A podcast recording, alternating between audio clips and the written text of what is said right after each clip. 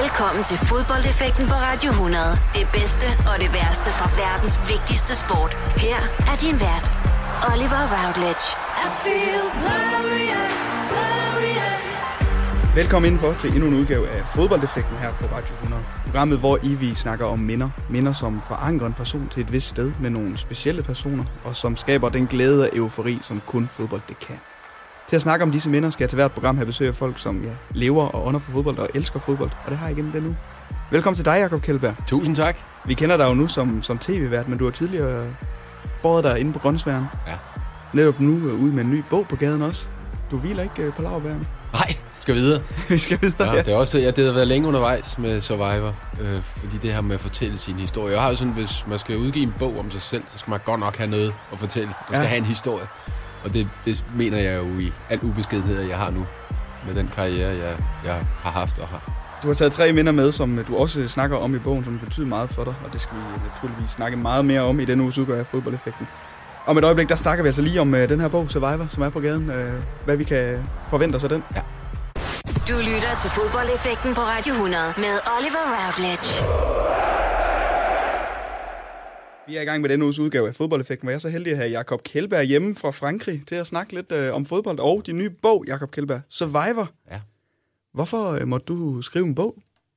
Jeg synes, jeg har en historie at fortælle, fordi jeg jo har haft to, og har to ret markante karrierer. Øh, først på fodboldbanen, landshold og Chelsea og så videre og så videre. Og så efterfølgende den tv-karriere, som jeg heldigvis fortsat er i gang med.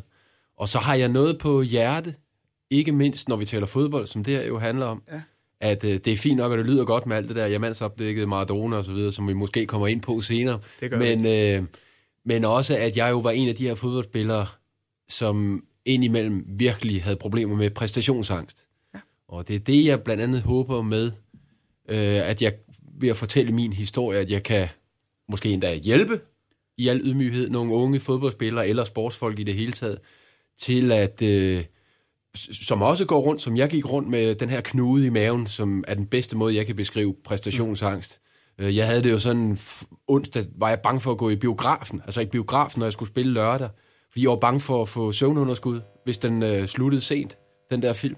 Øh, jeg turde ikke gå i supermarkedet aften før en kamp, simpelthen af frygt for, at jeg vil blive tung på banen. Altså fuldstændig irrationel, altså ja. helt ude i hampen. Hvad håber du, folk de får ud af at læse den her bog, Jacob?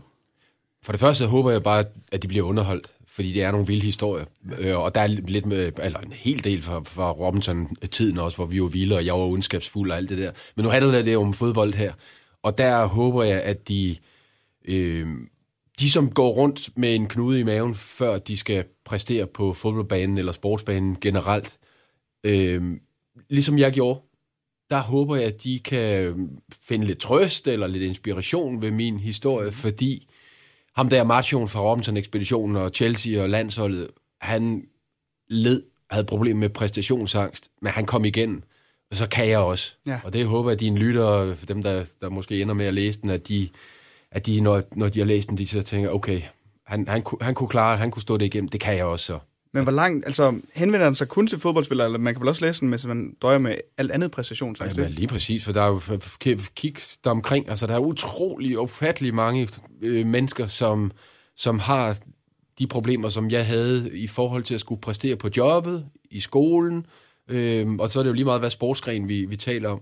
Mm. Øhm, og der er det, jeg nu er klar til. Det er, jeg har været længe undervejs. Jeg har virkelig overvejet, om, om, hvornår jeg er klar til at fortælle den her historie. Og ja. nu føler jeg, at jeg er blevet jeg havde sagt gammel nok til, at nu kan jeg godt leve med at, at, at fortælle historien lige præcis, som, som det var, og hvordan det var at gå rundt med præstationsangst i perioder. Jeg havde det jo ikke altid, men jeg havde det nogle gange. Du havde det ikke gange. altid? Nej. Altså, fordi jeg skal nemlig til at spørge om, fordi da du for eksempel spillede mere ydmyge rammer i, i Silkeborg, ja. altså døde du så også med det der? Ja, der havde det også i perioder. Jeg, jeg har sådan en lomme, jeg er jo ikke psykolog, så det er svært sådan på den måde at, at, at køre den helt rigtige diagnose, men jeg har, når jeg sådan ser tilbage, så de perioder, der var værst, det var i virkeligheden, når jeg havde småskavang, altså småskader, hvor jeg ikke var 100% i topform. Øh, jeg var en af de spillere, som aldrig var det største talent, men til gengæld var jeg en af dem, der arbejdede hårdest og kæmpede mest. Det var jeg simpelthen nødt til. Øhm, jeg var ikke den bedste tekniker heller ikke. Så når jeg var lidt skadet, så havde jeg problemer med at, at holde mig helt på, på toppen. Og der tror jeg, var begyndelsen på, på præstationsangsten. Og så i en tidlig alder, det er jo som 15-årig, at jeg begynder at blive øh, udtaget til de her regionshold, som det starter med, og så er det Jyllandshold, og så er det juniorlandsholdet. Og det var angstprovokerende. Altså, det var nærmest forfærdeligt at løbe rundt derinde og blive udtaget af nogle, jeg, som jeg beskriver dem i Survivor, små tykke mænd med notesbøger, der stod udenfor. Mm. Vi startede 35, det, det er nærmest Robinson Øråd, det her, ikke? og så var vi 33, så var vi 28, og så endte vi med at være 16. Ikke? Og jeg husker, og jeg beskriver den jo også, min debut på juniorlandsholdet i Norge, hvor vi taber 2-0. Men det, jeg bare husker, det er dagene op til, natten op til. Altså, jeg kunne, jeg kunne slet ikke være i mig selv. Og det var ikke bare nerver. Altså, alle, man skal jo være nervøs, når man skal præstere på højt niveau. Øhm, det er fint, det er sundt, spændt, godt. Men den der knude i maven, den der angst for ikke at præstere godt nok, den er usund. Det er jo en meget udadtil, synes jeg, macho-sport, specielt når man kommer over til Chelsea i den periode, hvor du også øh, spillede ja. i, Chelsea. Ja. Var det simpelthen, øh, hvad skal man sige, det var ikke i orden at snakke om på det her tidspunkt, har jeg en fornemmelse ja, Det er jo en god pointe. Sådan set i bagspejlet, der, det prøver jeg også at beskrive i bogen. Altså, jeg, jeg burde jo have snakket med nogen om det. Ja. Øh, jeg, jeg kan fortryde, at jeg ikke søgte psykologhjælp, for eksempel. Altså, hvad er der i vej med det? Det kunne være, det kunne have hjulpet mig til at have en sjovere karriere. Ja. Øh, der, for, der, der, der var for mange perioder, der blev overskygget af den her angst for ikke at præstere øh, godt nok. Men når jeg tænker tilbage, jeg, jeg, kunne, jeg kunne jo ikke drømme om at sige til Glenn Hoddle, manageren, som købte mig i Chelsea, øh, Glenn, jeg, jeg har det sgu ikke så godt i min mave, jeg er ikke, jeg er ikke helt sikker på, at jeg tør at spille i morgen. Altså, han havde jo bare smidt mig af og altså, sendt mig langt væk fra Chelsea. Det havde han jo slet ikke tid overskud til at skulle beskæftige sig med. Til min, mod, eller min medspiller, min konkurrent, altså, jeg, det, kunne jeg, det, kan, det kan man jo ikke sige det i et omklædningsrum. Det kan man jo ikke. Øhm, og det er ikke noget, jeg er stolt af at sidde og indrømme, men det kan man ikke, for det er en macho-verden, hvor der ikke er plads til svaghed. Det er en macho-verden, og du siger, at du har den her, kommer ud med bogen, fordi du har nogle historier, du gerne vil, vil ud med. Hvor lang tid har du gået og tænkt på at udgive den her bog? Jamen, jeg, sådan er det jo at være sådan en som mig. Øh, jeg, jeg er blevet spurgt nogle gange, ja. også for flere år siden, hvor for eksempel i en periode, hvor jeg var sådan den her ondskabsfulde øh, Robinson-ekspeditionsleder, 7, 8, 9, øh, 10. Øhm, og, og i den periode ville jeg aldrig fortælle den her historie, for den passede simpelthen ikke til den der ondskabsfulde, perfide ekspeditionslederrolle, som jeg havde. Så det ville være helt gak at fortælle den der. Nu er tiden, siden 13 har Robinson-ekspedition og min rolle der bare været mig, stille og roligt, øh, hvor, hvor, hvor jeg er meget mere blød og rund og så videre. Det er ikke alle, der synes det, men, men fred være med det. Så nu føler jeg, jeg er et sted i mit liv, hvor nu kan jeg godt, nu kan jeg godt leve med at fortælle historien med, hvad det nu måtte være af, af konsekvenser. I håb om, at der er nogle af dine lyttere, som, som får noget ud af at læse det. Du har været vært på Robinson siden 2004. Ja. Øh, da du startede som at skulle være vært på Robinson, tænkte du så over, at det her præstationssang skulle komme op igen, når det var et tv-program? På samme det, måde, som du gjorde som ja, fodboldspiller? Det, det, der, det er det, der er lidt vildt, og det er også det, jeg prøver at beskrive. Da jeg står der og, og, og foran min debut, hvor jeg til overtager fra Thomas Myggen, der har gjort det helt fantastisk, øhm, og skal korsfeste 16 mennesker, som det første, jeg gør. Ja. Øhm, der har jeg ikke præstationsangst, men jeg er spændt, lidt nervøs. Jeg er bare i mit rette element.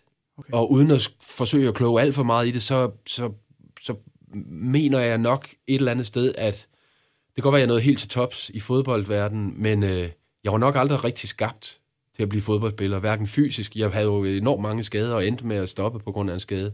Øhm, og heller ikke mentalt, fordi havde jeg været mentalt stærk nok, så havde jeg jo aldrig selvfølgelig lidt af det her præstationsangst.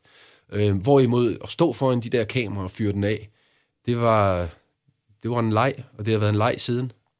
Der er i, i, i har skabt en eller anden, rolle i dansk fodbold i øjeblikket, synes jeg, hvor folk de egentlig står frem med de ting, som, som de har været med. Altså, der er folk, der flere professionelle fodboldspillere snakker om depression, det har de ledet af, eller ludomani, hvad det er. Gør det dig glad, når du hører, at nuværende fodboldspillere kommer ud og fortæller, hvad der egentlig er sket? Jeg synes, det er skønt, og jeg synes, det er modigt, at de gør det.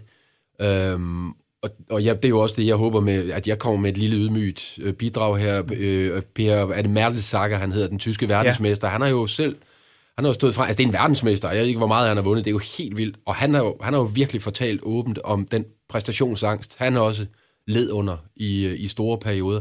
Og det synes jeg er modigt og skønt, at han gør det. Jeg prøver at yde mit lille bitte bidrag til, at, at de unge fodboldspillere eller sportsmennesker derude, at de, øh, de sådan et eller andet sted måske kan finde en trøst i, om de der, de der allermest kendte på den aller største klinge, de, de har haft, har de samme problemer som mig. De, det går fint for dem, så kan jeg også gøre det. Den er skrevet i samarbejde med Johan Lyngholm Bjerge. Ja. Var det et godt samarbejde? Ja, det var det, men også vigtigt, at det var sådan en som Johan, som for det første er meget, meget fodboldinteresseret. Han var jo sportsjournalist på BT. Øh, men også meget, meget vigtigt, at det, er, at det var en empatisk forfatter, jeg, jeg øh, skrev bogen sammen med. At han har formået at gøre det med mig, som jeg gør ved deltagerne i Robinson-ekspeditionen, nemlig at skralde min dagsorden, mine parader af. Det er ikke altid en fest, skulle jeg hilse at sige, at blive udsat for det. Øh, så jeg har fået lidt min egen medicin at føle fra, fra ekspeditionen, for der, der har han formået at blive ved at spørge ind til, i forhold til præstationsangst for eksempel, ja. at det er jo ikke noget, jeg siger, nu skal du bare høre, Johan, øh, jeg vil simpelthen så gerne fortælle om alt det der præstationsangst. Det er jo en proces, hvor vi sidder og snakker, hvor han sådan begynder at, strikke tingene sammen. Jamen Jacob, det du sidder og siger her, det er jo med andre ord, at du havde problemer med, med, med præstationsangst, og så, og så er den kørt der, derfra. Så føler det har man, været fantastisk samarbejde. Føler man sig sårbar i sådan en situation? Ja, man er enormt sårbar. Ja. Alt, alle parader ryger jo, facaden smutter, facaden krakelerer jo fuldstændigt. Så enormt sårbar. Og det er også derfor, jeg, som jeg siger, jeg har været længe undervejs i forhold til at, at være klar til at fortælle min historie. Jeg har det jo virkelig sådan, når man skal fortælle sin historie, så skal man, så skal man ture fortælle den rigtigt, eller så kan det være lige meget.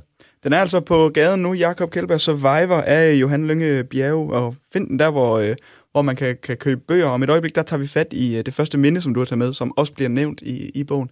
Det er mødet med øh, en kornfed tiger, som du kalder ham, Diego Maradona. ja.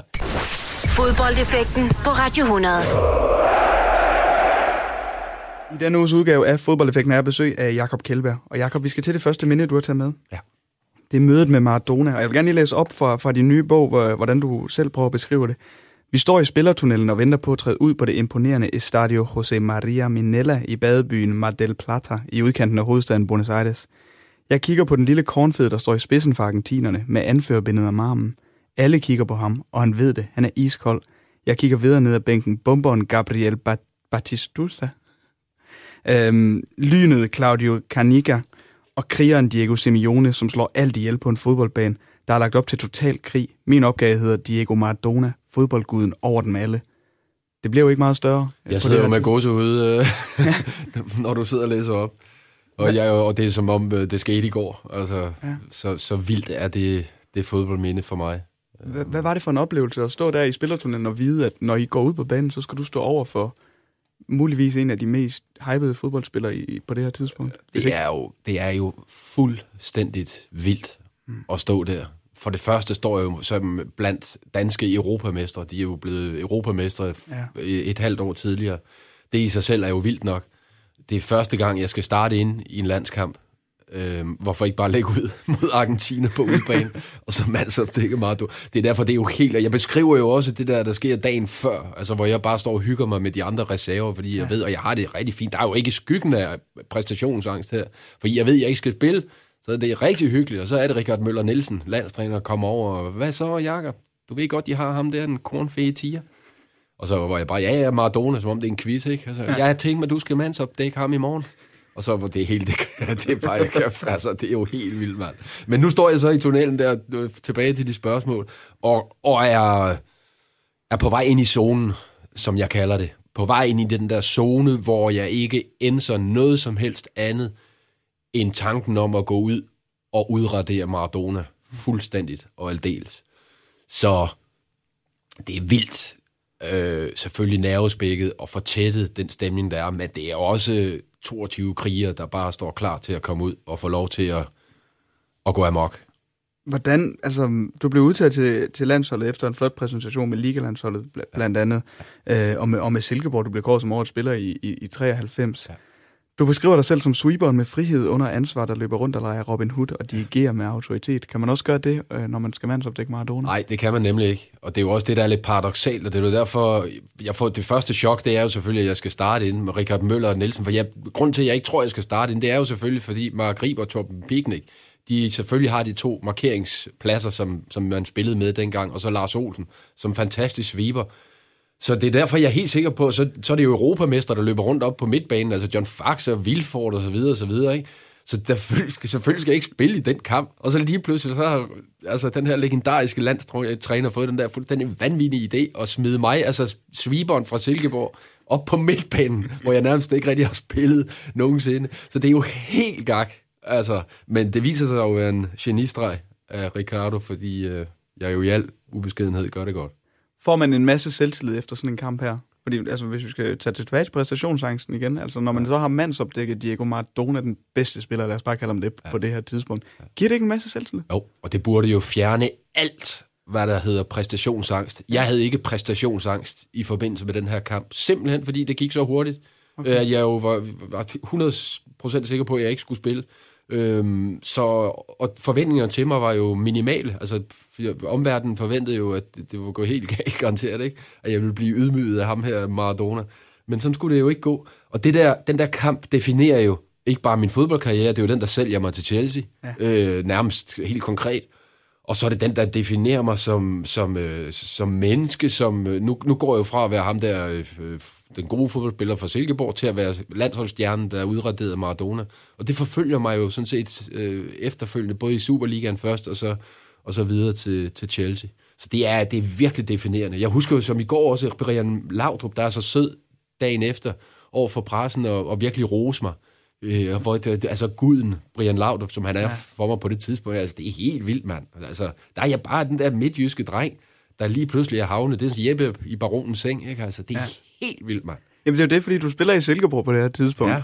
Og du skal lige pludselig starte inden for det danske landshold imod Argentina, mandsopdæk oven i købet ja. Diego Maradona. Kan du undgå at blive altså, helt starstruck, når, når du møder ham på det her tidspunkt? Og... Nej, men jeg er starstruck, men, men jeg, som jeg nævner det, jeg, jo, jeg, går, jeg, jeg, jeg er jo så dygtig nok til at bevæge mig ind i den der zone, hvor jeg bare koncentrerer mig og fokuserer. Det er jo det, det, er jo det sportsfolk på højeste niveau bliver trænet til. Mm. Øhm, og, så, og så er det definerende for min præstation, at den første takling, som jeg også prøver at beskrive i Survivor, altså, at jeg simpelthen søger det der øjeblik, hvor Maradona får bolden første gang, og så, tager, altså, så er det full risk ind for at jern til ham, med bold imellem selvfølgelig. Så det, jeg laver ikke noget frispark, men jeg, altså, han, det, det gjorde ondt. Er det for at markere dig? Det er for at markere mig. Ja. For at markere mig over for ham. Altså, han er jo, han var jo vant til sådan nogle idioter som mig, der prøvede at ødelægge det, al, al underholdning. Ikke? Og argentinerne, altså alle tilskuerne, der 35.000, de havde mig jo fra første sekund. Ja. Og hans medspillere, der kommer hen for at, at prøve at nærmest at overfalde mig, ikke? fordi de jo vil præge dommeren til at komme efter mig. Jeg fik jo ikke noget gul kort, jeg fik hverken det ene eller det andet. Det, jeg ramte den bare øh, lige i røven, som John Fox ville have sagt. Ikke? Øhm, så det var, det var klart den bedste præstation, jeg, jeg nogensinde lavede som, som fodboldspiller. Går du og snakker med ham med på banen? Altså, kan man sådan gå, prøve at sige noget til ham? Eller? Jeg, prøvede, jeg, jeg prøvede jo en enkelt gang at bare lige høre lidt på engelsk. Men han, altså, jeg, som jeg beskriver det i bogen der, ikke? Altså, han, for mig var, eller for ham var jeg bare luft, irriterende luft. Du fortæller også om din begejstring for Richard Møller Nielsen. Ja. Hvad var han for en træner at arbejde under? For det første, så var jeg jo dybt taknemmelig for, at han valgte at have tillid til mig, for eksempel i forbindelse med Maradona mm. øh. Men så kunne han det. Jeg kendte ham jo faktisk lidt fra, fra ungdomslandsholdene også, hvor bortset fra, at udover han var en, en, en sød og rar mand, så havde han en evne til at sørge for, at det ikke bare var fodbold et eksempel Liga-landsholdet, som du nævnte før, hvor vi er, er i USA. Så dagen før vi skal spille, der tager han os med ud på prærien. Fordi når vi er i Phoenix, så skal vi da også opleve prærien. Ja. Hvor de fleste andre træner, nej, nu slapper jeg af på, på hotellet og ser fjernsyn, og så træner vi, og så går vi ud og spiller kamp. Hvor Ricardo, han vil have hele pakken med. Og han er jo sådan øh, åben for, for andre ting end, end, end bare fodbold. Det var blandt andet derfor, han blev europamester øh, med de der øh, feriefodboldspillere, ikke, som var på ferie, lige pludselig så, så kommer vi med til EM alligevel, hvor han tager dem med på McDonald's. Øh, altså, det, det kan man jo ikke for pokker. Men det var jo med til at, sådan, at, at, at, at gøre dem frigjort og så videre. Det var derfor, de så bare gik ind og lavede det største mirakel i dansk fodboldhistorie. Når du siger i bogen, at hans filosofi passer perfekt til, til dig, er, er det så det her med den her afslappede tilgang til det? Eller? Ja, jeg, som jeg også beskriver det i bogen, at jeg, jeg havde alle dage behov for alt muligt andet end end fodbold. Og, og, og det var han meget ops på, og nævnte det for mig nogle gange også. Øhm, Og det var, det var, det var vigtigt for mig at, at have noget andet og opleve prærien derovre. Jeg var på en tur sammen med Heine Fernandes til, til, til Bangkok for at spille fodbold for en thailandsk klub. Så var en kæmpe oplevelse også, fordi jeg oplevede alt muligt andet end lige præcis det, der ja. foregik på banen. Det var skønt. Jeg var 18 år. Det var helt forrygende, altså. Jeg havde altid som fodboldspiller, og sådan har jeg det stadigvæk, behov for eventyr. Den her kamp, vi spiller mod Argentina, det var jo sådan en, en lidt pussy turnering. Det er sådan, at uh, vinderne af Copa America spiller imod vinderne af, af EM. Øhm, og ja, altså, det ender 1-1. I, I taber så i, på straffespark efterfølgende. Ja. Men startopstilling her, det er godt nok, jeg synes, det er nogle, nogle flotte navne at være på det danske landshold med. Altså, ja. det er jo Peter Smeichel, Lars Olsen, Mark Riber, Mølby, Vilfort, Henrik Larsen, Laudrup, Lars Elstrup. Altså, hvordan er det at repræsentere det danske landshold i den her tid også, hvor man lige er blevet Europa? Jamen, det er også derfor, det er jo helt skørt. Det er jo helt gak. Det er også derfor, det giver ingen mening, at jeg skal spille den kamp. altså, de navne der, man, jeg sidder og bliver helt starstruck, bare du siger dem, ikke? Altså, det er jo helt vildt. Altså, det er helt vanvittigt, det Ricardo, han finder på der. Ja. Øh, så jeg er jo starstruck i første omgang. Altså, allerede da jeg møder øh, op i landsholdslejren øh, til den første kamp, min debut, som er over i Nordjylland i Belfast, hvor jeg også fortæller den der historie med John Faxe, der har fået at vide, at han skal bo på værelse med ham, den nye der. Ja. Og han aner jo ikke, hvem fanden jeg er. Så hvor han går hen til mig, altså, han har så bare lige hurtigt set, der, der står, han har ikke lige læst Kjeldberg, det, eller også har de lige skrevet Kjeldberg. Så han kommer og siger, hej, hej Kjeld! jeg er i gang med at blive årets spiller, man. Han aner ikke, hvem jeg er. Det er simpelthen, der er røg den sidste rest af selvtilliden, ikke? Men det der med at trække en rød-hvid landsholdstrøje over, over, over ja, hovedet. Det er øhm. ubeskriveligt. Og uanset hvor meget præstationsangst og så videre, jeg, jeg sloges med indimellem, så er det ubeskriveligt at stå for eksempel i parken mm. med den danske landsholdstrøje på, og så lytte til nationalmelodien. Det er ubeskriveligt.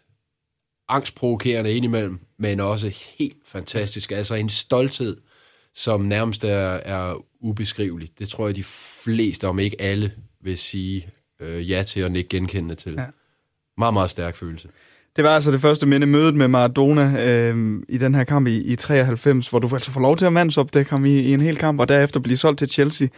Og Chelsea, dem skal vi have fat i lige om et øjeblik her. Vi skal snakke om øh, det andet minde, du har taget med. Det er en FA Cup semifinal imod Luton på, på Wembley.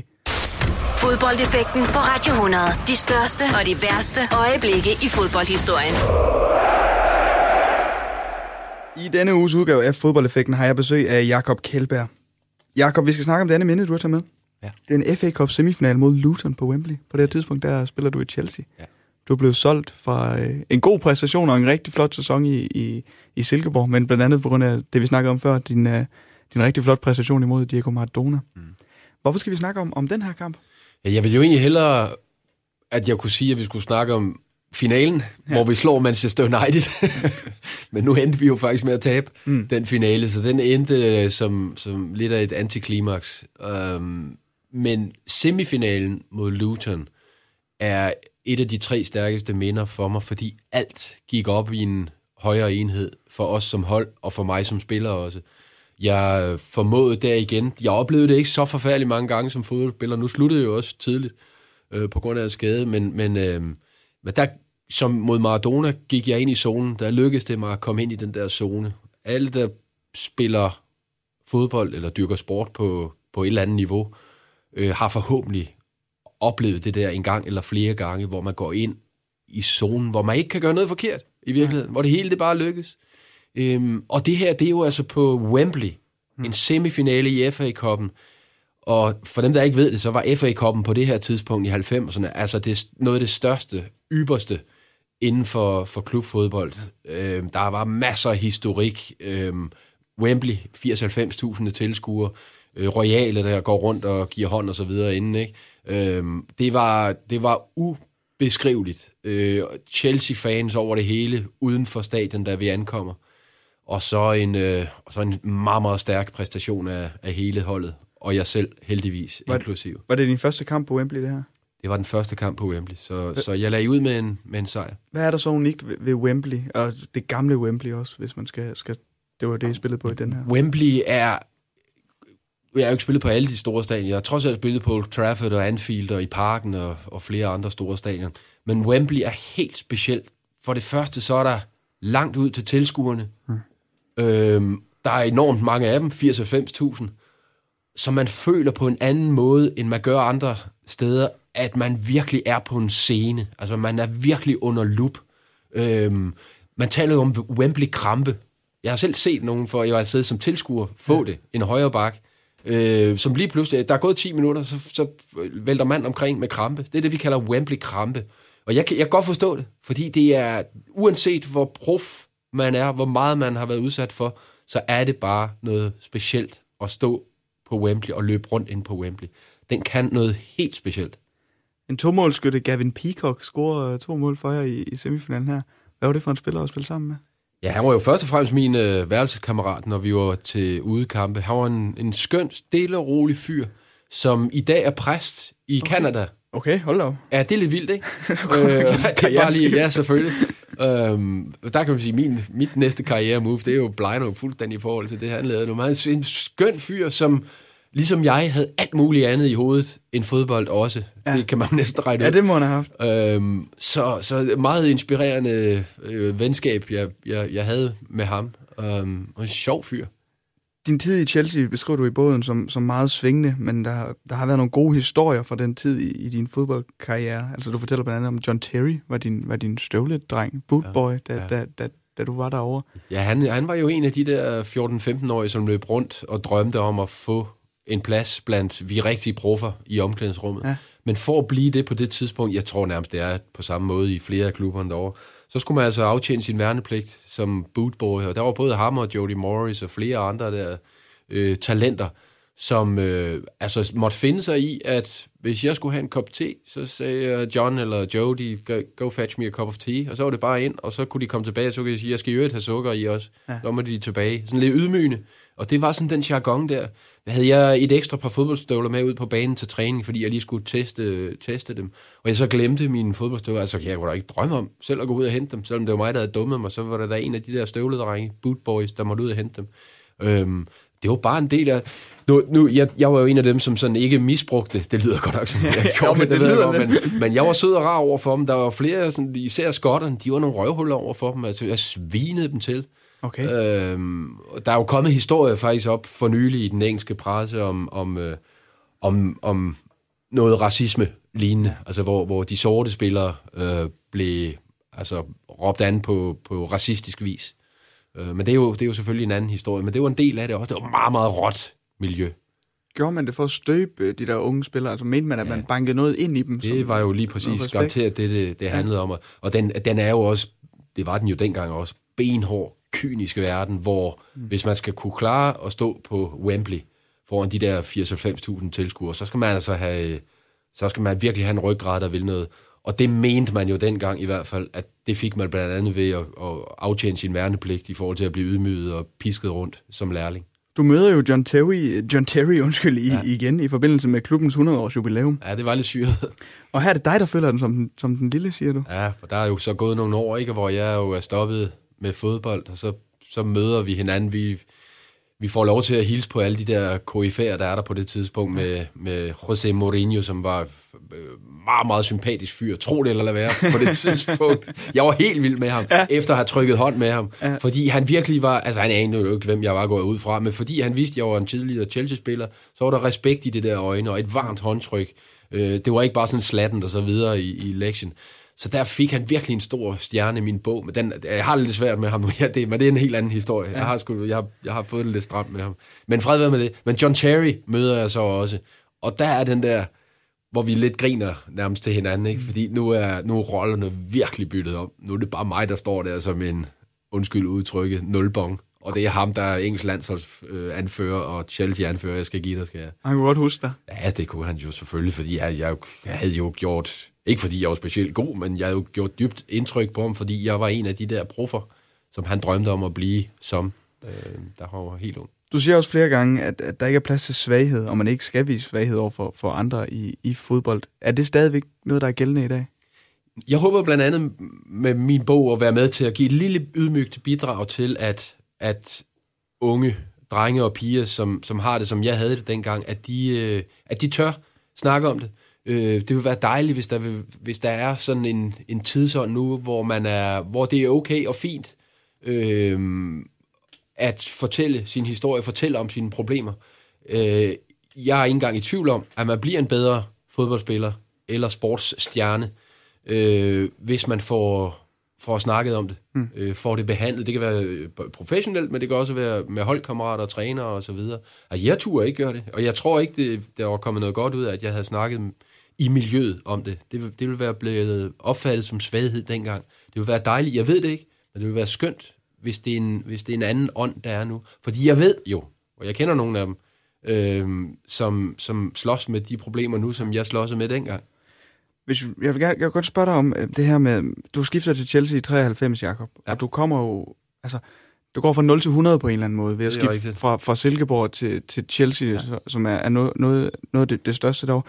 Fortryder du på nogen måde, at du ikke havde et stop i en mindre europæisk klub, inden du måske tog det store spring til Chelsea?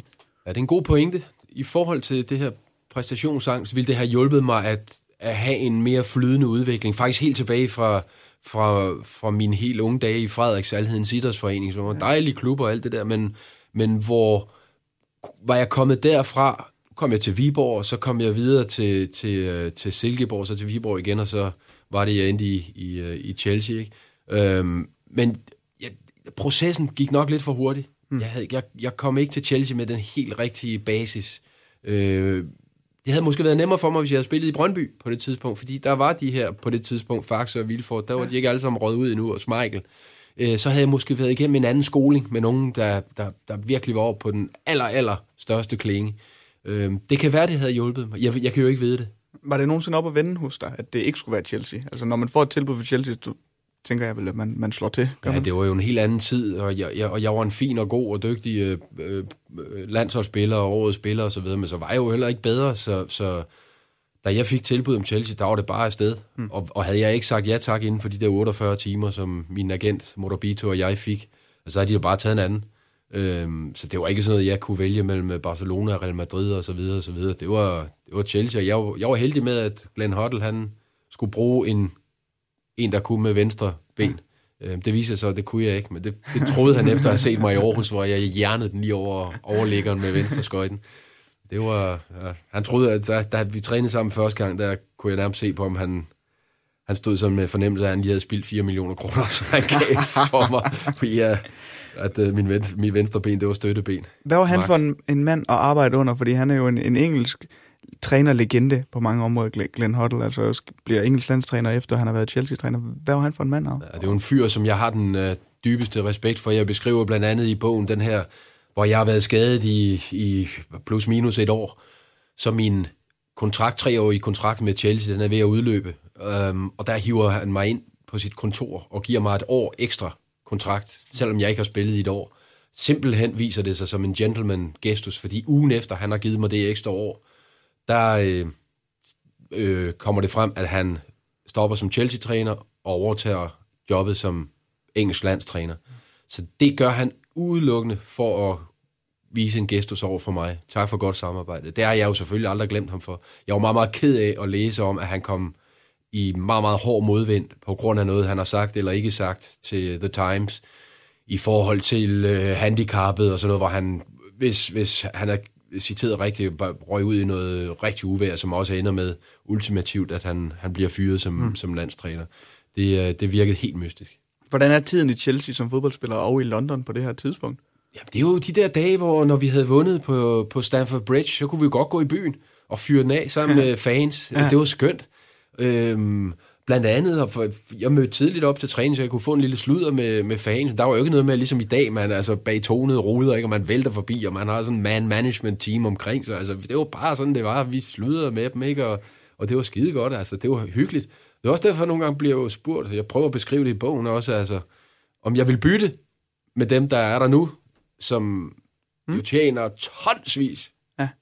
penge i forhold til, hvad jeg gjorde for det første og så har en helt anden opmærksomhed på sig, end jeg havde. Nej, jeg vil ikke bytte, fordi vi havde en fest på alle mulige måder. Det var sgu ikke altid, det lige gik, som præsten prædikede i forhold til resultater. Men det var hyggeligt, og vi kunne hygge os på alle mulige måder. En fest, det havde du altså også den dag, du underskrev kontrakten med Chelsea. Ja, det, det må korrekt? jeg sige. Jo, jo men det, det koksede jo lidt. fordi jeg, jeg endte med at gå i byen sammen med min agent og en finansiel rådgiver, som det så flot hedder, øhm, og fyrede den af, fordi jeg vidste, at forsikringen ikke var i orden endnu. Ja. Så der var ingen risiko for, at jeg skulle træne dagen efter, og heller ikke spille kamp øh, få dage efter. Så derfor fyrede jeg den jo af, og endte jo med at blive kampberuset. Og det ville jeg aldrig nogensinde have gjort, hvis jeg vidste, at jeg skulle spille øh, i nærmeste fremtid. Men jeg gjorde det med god samvittighed, fordi forsikringen som sagt ikke var i orden. Og så viser det sig jo, da øh, ja, af en eller anden årsag, at forsikringen alligevel går i orden. Og jeg ender jo så i, med en ordentlig omgang tømmermænd næste morgen, og så ringer Vincenzo Morabito, min agent, til mig. Det var ikke på mobiltelefon, det var gennem receptionen på det hotel, der hvor jeg boede. Ja. At øh, forsikringen går i orden, Jacob. så du skal møde til din første træning om team på Sanford Bridge. Ja, det kunne jeg, det kunne jeg slet ikke overskue. I med sådan øh, tømmermands rus der. Det var helt gak. Der er en anden god historie, som jeg også gerne lige vil, vil have frem her i, uh, i du nævner det kamp, vi snakker om Chelsea-Luton af semifinalen. Ja.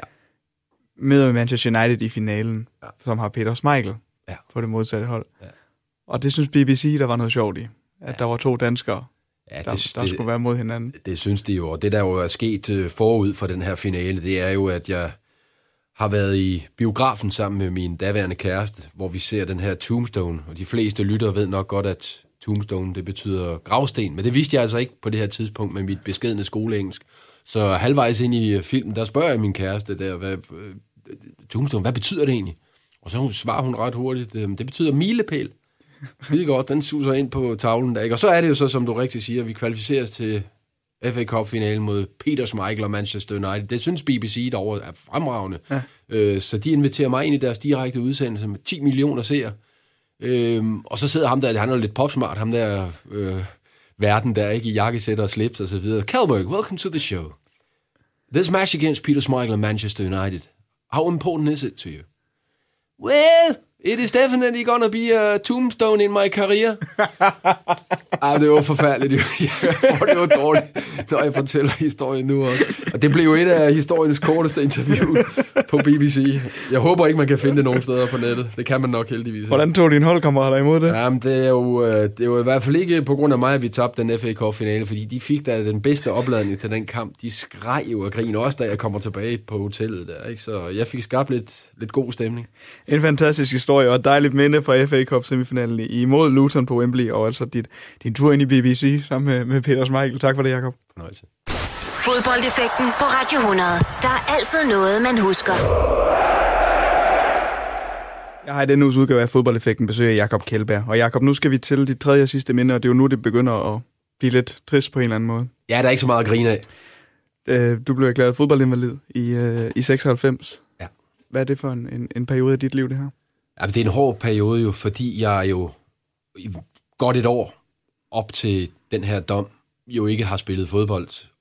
Øh, og der er jo i virkeligheden gået længere tid, hvor jeg har været skadet med, på grund af mit knæ, kommet tilbage, spillet par reservekampe for at komme i, ind i forbindelse med, ind i nærheden af, af førsteholdet. Så det er bare sådan skadeshelvede, altså virkelig vidderligt. Og så er det, jeg skal hen på, på hospitalet her sammen med vores øh, fysioterapeut, for at få godt nyt, for at se en scanning af mit, mit knæ, hvor jeg så forhåbentlig får at vide, at nu, nu, nu, nu ser det bedre ud, og nu kan jeg snart komme i gang igen. Og så er det dommen er fra lægen der, at, øh, at jeg skal overveje, hvad jeg skal lave efter min fodboldkarriere. Med andre ord siger han til mig, at det vil være helt godnat at fortsætte med at spille fodbold. Og det er jo... Altså folk, folk har jo et eller andet forhold og måske en idé om, hvordan det er at være skadet øh, som fodboldspiller, som sports stjerne, øh, som sportsmand eller kvinde. Det er et mareridt. Altså, det er forfærdeligt. Øh, her, jeg får jo penge for det. Jeg får flere penge, jeg nogensinde har fået på det her tidspunkt. Men jeg kan ikke gøre noget. Jeg kan ikke arbejde for de der penge. Så det er ydmygende. Jeg er det, som jeg også beskriver det i bogen, dead tree, dødt træ. Ja. Det vil sige, jeg kan simpelthen ikke bruges til noget som helst. Og nu får jeg så den her dom, at det er slut. Det vil sige, at jeg står med Altså, der, der er ingen, jeg har ikke noget, jeg har jo ingen uddannelse at falde tilbage på. Jeg, jeg har jo altså intet. Øhm, og det kan godt være, at jeg har nogle penge på bank på, men det er jo fuldstændig ligegyldigt på det her tidspunkt. Fordi jeg har ikke, altså alt er jo i smadret. Øh, jeg har jo brugt alt mit liv på at nå til tops i fodboldkarrieren, og uagtet de der problemer, jeg har undervejs med, med præstationsangst. Øhm, og det ramler jo fuldstændigt her. Øhm, og så sker der jo det paradoxale, at jeg er jo samtidig, og det er der, hvor det, det stikker jo helt af, fordi jeg samtidig med, at jeg, det er mit livs mareridt, så er der også en stor del lettelse. Ja. fordi det er min legitime vej ud af, af fodboldverdenen. For ja. jeg er jo ved, jeg, altså, jeg, den er jo, ja, det hænger mig ud af halsen også. Vil du sige det så vidt, at din skade var din redning på en eller anden måde? Ja, det vil jeg sige. Ja. Øhm, det, du skulle have hjulpet, hjulpet os med at skrive bogen, for det er ja. virkelig en rigtig godt udtryk at bruge, bruge omkring det. Øhm, fordi jeg kan simpelthen ikke holde ud at være i den fodboldverden længere. Øhm, og det er jo ikke mindst hjulpet på vej af, af alle de her skader, som jeg har alt for mange af i løbet af, af min karriere. Men jeg er også, med de skader, kommer også sådan en virkelig mæthed af hele det der miljø. Det er jo meget, meget især dengang, og i det, engelske fodboldmiljø, meget, meget ensporet. Ja. Øh, jeg beskriver lidt det her, det har vi snakket lidt om, altså de her, når vi kunne tage i byen efter en kamp. Det var fint, men så dagen efter, så var det jo benhårdt arbejde igen frem mod den næste kamp. Og den der ensporethed, den, den havde jeg svært ved at, at finde mig til rette i. Der havde jeg det meget bedre i Silkeborg for eksempel, og også Viborg, hvor, hvor der var plads til, at jeg havde et arbejde eller et studie ved siden af. Og det kunne jeg ikke i Chelsea, så, så det var ikke, jeg var ikke stimuleret. Øh, og især jo ikke, fordi jeg, jeg ikke kunne spille på, på første hold. Det her problem med dit knæ, var det noget, du har døjet med igennem hele din karriere simpelthen? Eller? Ja, det begynder jo allerede i Silkeborg, hvor jeg, hvor jeg får foretaget et, øh, et, et indgreb, øh, artroskopi, fordi jeg har menisk problemer. Det er der jo så mange, der har. Og så går der 3-4 uger, så er man klar igen. Ja. Og det var jeg jo også der, så tonse rundt igen. Ikke? Øhm, og på det der tidspunkt, der er jeg jo i super, super topform, så jeg kommer mig ret hurtigt over de her skader. Men bare den der sæson, hvor, hvor, hvor jeg bliver solgt til Chelsea og bliver årets spiller, altså der, der sidder jeg over træning rigtig mange gange. Også sådan, at den tidligere landstræner, Bo Johansson, som var Silkeborg-træner på det tidspunkt, var meget, meget frustreret over det. Og i virkeligheden tror jeg, at han vil indrømme, at han til tider har lyst til at sætte mig af, øh, ja. fordi jeg simpelthen ikke fik trænet ordentligt. Øh, men jeg trænede lidt, men var så klar til kamp, og så var jeg jo så i al ubeskedenhed hammerne god i kampene. Øh, så jeg blev årets spiller og endte med at blive, blive solgt til Chelsea. Men der var nogle ting allerede der, som, som tydede på, at jeg ikke var skabt fysisk til det der. Du siger, at lægen øh, han forklarer dig, at du skal til at tænke over, hvad du skal i årene efter. Altså med andre ord, at du er fodboldinvalid, ikke? Ja. Hvad, hvad tænker du, du der? Altså, hvad, hvad er din første tanke? Altså, der, du er ikke gået ind i fodboldverdenen igen på, på nogen måde? Altså. Jamen, det hele, det hele ramler jo, for, fordi lægen siger ikke, det stopper her. Han siger jo bare lige præcis det, at du er nødt til at overveje, hvad der skal ske bagefter. Så er det min snak efterfølgende med fysioterapeuten øh, i Chelsea, Mike Banks, hvor han siger, Jakob, det, det, det, det, overvej lige om det her, det, det hele værd. Og det han jo siger, det er, at hvis, hvis jeg bliver ved at spille, så, øh, så risikerer jeg, så er der rimelig stor sandsynlighed for, at jeg ender med at være forstå mig ret, rigtig invalid, ja. altså sidde i en kørestol eller noget andet. Øhm, jeg, jeg blev mærke i Martin Laursen, som jo var en fantastisk fodboldspiller, også for det danske landshold, at han, der, jeg læste jo bare om hans knæproblemer, og hvor jeg uden at vide det, fornemmede, at det var nogenlunde det samme, han havde problemer med. Han endte jo også med at stoppe på grund af det, så vidt jeg husker. Øhm, og det er jo, det er jo, det er jo for, det er forfærdeligt, men der er jo mange, der stopper på grund af knæ problemer. Det er jo en, et, et følsomt emne, det her må det have været, at, at tage snakken øh, i sin tid med, med fysioterapeuten ja, i, meget, i Chelsea. Meget. Øhm, fordi at alt andet lige, at du har drøjet med præcisionsangst, men du elsker jo fodbolden stadigvæk. Selvfølgelig. Så hvordan er det, og hvem kan du snakke med i den her periode omkring det her? Fordi det, er, du nævner, det bliver din udvej, men det er samtidig et endegyldigt farvel til ja. en fodboldbane. Heldigvis har jeg kort før det her øh, mødt min, øh, min min nye kæreste, min, kære, min kone nu igennem 20 år, Kristin, for, ja. som er englænder, øh, som jeg jo selvfølgelig snakker med om det her. Min gode ven i den tid, som jeg når at bo sammen med, også i London, Claus Bisgaard, kunne jeg snakke med om det, og mine forældre selvfølgelig primært. Øh, så jeg havde nogle gode mennesker omkring mig, øh, som jeg snakkede meget øh, med om det her. Øh, og nogle af dem skulle jeg også have snakket med om det her angst øh, præstationsangst. Det fik jeg så ikke gjort. Nej. Lige præcis det her, der havde jeg nogle gode mennesker, som jeg kunne bruge øh, til at få det bearbejdet. Og så har du en, en form for eskapisme i form af et klaver. Ja. Men det er altid fuldt af det her klaver, men var det ekstra vigtigt for dig i den her tid? Ja, og det, og det var jo med til at, at uh, redde mig igennem uh, de her perioder med præstationsangst, men jo også videre i den her periode, hvor jeg er i det her sorte hul, fordi min fodboldkarriere er bare slut. Øhm, og der, der har fodbold, eller der har flylet, klaveret været min, min bedste ven, min, min terapeut, om man vil. Fordi jeg som 13-årig lærte, og begyndte at lære at spille, spille klaver, øhm, og havde det der konkurrencegen i forhold til klaveret, som jeg jo havde som fodboldspiller også, at nu, nu går jeg i gang med klaver, så skal jeg lære det hurtigst muligt, øhm, og det gjorde jeg. Øhm, men det at kunne sætte sig ned efter nederlag eller en sejr, nogle gange i sådan halvbrændert, og så fyre den af med mål-akkorder og så videre, som, som det beskrives i bogen. Altså, det var, det var sådan forløsende, en måde at få frigivet noget energi. Øhm, det har virkelig betydet meget for mig, det, det, det klaver. Så nærmest emotionelt meget? Ja, men virkelig emotionelt. Alle mennesker har jo behov for, uanset hvor macho det her det er, ja. det her fodboldmiljø, så har alle mennesker jo behov for at komme af med nogle af de her følelser, noget af det her energi. Og der brugte jeg klaveret. Efter din tid her, hvor du altså får at vide, at du bliver erklæret fodboldinvalid, hvordan, A, hvordan siger man det til sine holdkammerater? Og, og, og så er der jo en, en seance bagefter, hvor de rent faktisk er ret søde ved dig, men hvordan snakkede du med dem om det? Ja, men det var jo sådan vildt. Det, det rygte spredtes jo hurtigt. Og så okay. gik der nogle dage, hvor jeg valgte at tage hjem til Danmark til mine forældre øh, for at få det bearbejdet. Og da jeg så vender tilbage, så har jeg jo en længere periode i Chelsea øh, og deres omklædningsrum, hvor, hvor jeg går iblandt dem for at genoptræne efter den sidste øh, operation, som finder sted på Viborg sygehus faktisk, fordi jeg havde behov for en dansk kirurg, ja. Bengt Bur, som øh, gjorde det. Øh, øh, Arne Bur, tror jeg det var, han hed. Ja. Øhm, og simpelthen for at få en dansker til det. Og så var jeg jo tilbage i omklædningsrummet og fik det bearbejdet, også med Chelsea-spillerne der, som jo havde ondt af mig af gode grunde.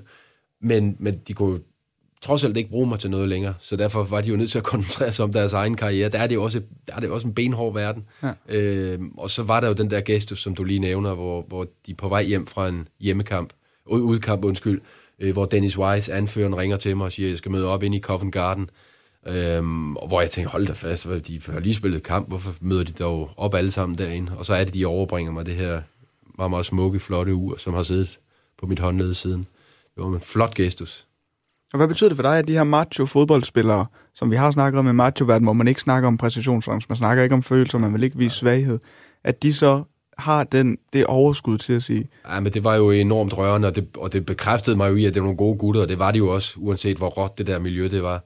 Øh, det vidste jeg jo godt, de var, men, men det fortalte jo meget om dem, at de, at de, de brugte en aften og nogle penge. Dengang fik man altså ikke de lønninger, som man gør nu, til at, at spare sammen, så købe et Rolex-ur til mig. Ikke?